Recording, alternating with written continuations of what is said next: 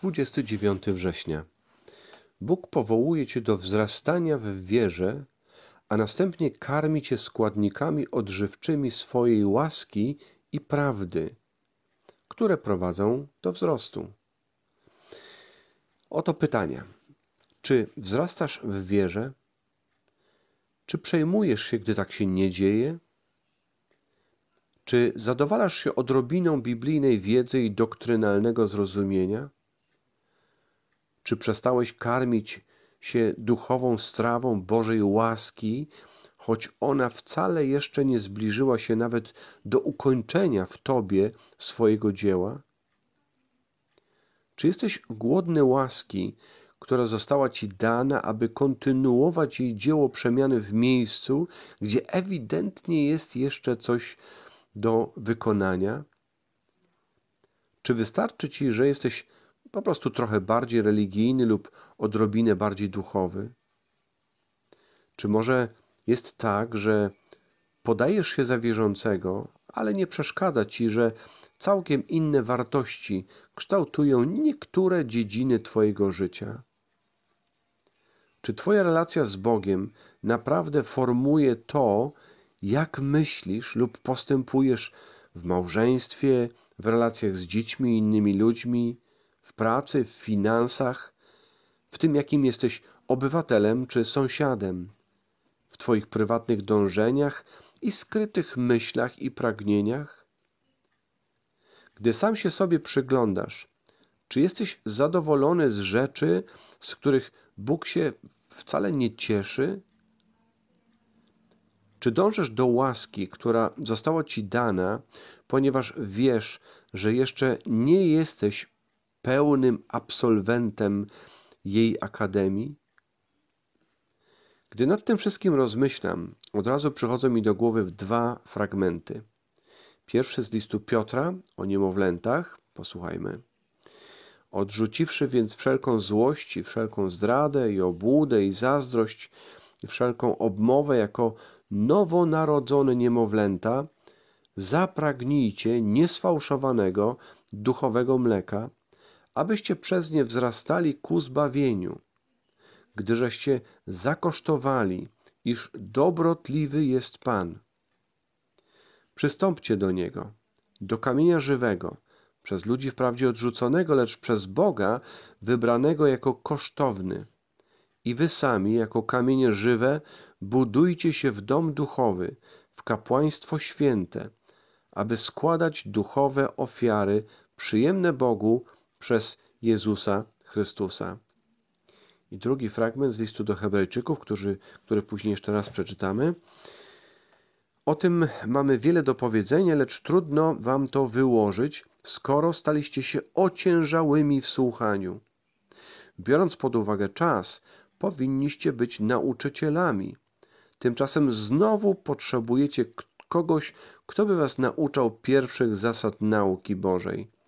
Staliście się takimi, iż wam potrzeba mleka, a nie pokarmu stałego. Każdy bowiem, kto się karmi mlekiem, nie pojmuje jeszcze nauki o sprawiedliwości, bo jest niemowlęciem. Pokarm zaś stały jest dla dorosłych, którzy przez długie używanie mają władze poznawcze wyćwiczone do rozróżnienia dobrego i złego. Bądź dzisiaj szczery. Który fragment lepiej opisuje Ciebie? Czy jesteś tym wygłodniałym niemowlęciem, które nigdy nie ma dosyć mleka swojej mamy? Czy też tą osobą, która powinna być już o tyle, na tyle dojrzała, by spożywać pokarm stały, ale jeszcze tego nie robi? Pamiętaj, nie musisz się bronić ani wypierać żadnych dowodów. Łaska Jezusa już ciebie od tego uwolniła. Krzyż Jezusa zaprasza, żebyś był szczery, ponieważ wszystkie te miejsca, w których musisz coś wyznać, zostały już przykryte krwią Jezusa. Pamiętaj też, że potrzeba łaski, aby przyznać, czyli albo inaczej wyznać, jak jeszcze dużo więcej jej potrzebna jest łaska, żeby przyznać się, jak dużo więcej jej jeszcze potrzebujesz. A ona jest Twoja właśnie w Jezusie. I teraz jeszcze raz ten fragment z listu do Hebrajczyków, piąty rozdział. Przeczytam znowu słowo, według słowa życia. Moglibyśmy jeszcze wiele na ten temat mówić, ale to chyba niemożliwe, bo nie chcecie słuchać. Po tak długim czasie powinniście nauczać innych, a tymczasem to was trzeba uczyć podstawowych prawd Bożego Słowa. Potrzebujecie mleka, jak niemowlęta, a nie pokarmu normalnego, stałego. Kto ciągle żywi się tylko mlekiem, ten nie wie, co to jest sprawiedliwość, no bo nadal jest niemowlakiem. Pokarm stały jest przeznaczony dla dorosłych. Oni to dzięki ćwiczeniu nabyli umiejętności odróżniania dobra i zła. Szósty rozdział.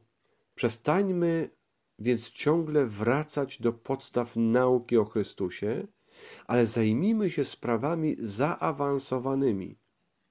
Nie zaczynajmy znowu od fundamentów, od sprawy zerwania ze złym życiem i zaufania Bogu, od sprawy zanurzeń, zwyczaju nakładania rąk, zmartwychwstania czy sądu ostatecznego. Zresztą, jeżeli taka będzie wola Boga, to i do tego wrócimy, bo tu trzeba coś wytłumaczyć. Nie da się odnowić ku nawróceniu tych, którzy raz zostali oświeceni, zakosztowali dobrodziejstw niebios, mieli udział w Duchu Świętym, zasmakowali wspaniałości Słowa Bożego i doznali mocy przyszłego świata, a mimo to odwrócili się od Boga. Nie da się ich nawrócić bo jakby na nowo krzyżują Syna Bożego i wystawiają Go na pośmiewisko. Gdyż, e, gdy ziemia e, napije się deszczu i wyda z siebie wschodzący, wschodzące rośliny, bo po to jest przecież uprawiana, otrzymuje od Boga błogosławieństwo. Ale gdy rodzi tylko chwasty, jest bezużyteczna i skazana na przekleństwo, a jej końcem jest wypalenie. Najdrożsi, chociaż o tym mówimy, jesteśmy przekonani, że wy przynosicie dobre owoce, godne waszego zbawienia. Bóg nie postępuje niesprawiedliwie. Nie zapomni o waszym trudzie, o miłości, jaką mu okazywaliście, gdy pomagaliście innym wierzącym. To, co zresztą nadal robicie. Pragniemy, aby każdy z was utrzymywał tę gorliwość aż do końca, aż do wypełnienia się naszej nadziei. Nie chcemy, byście obniżali sobie poprzeczkę, ale naśladowali raczej tych, którzy dzięki wierze i cierpliwości otrzymali od Boga wszystko, co obiecał. Dotąd. Miłego dnia.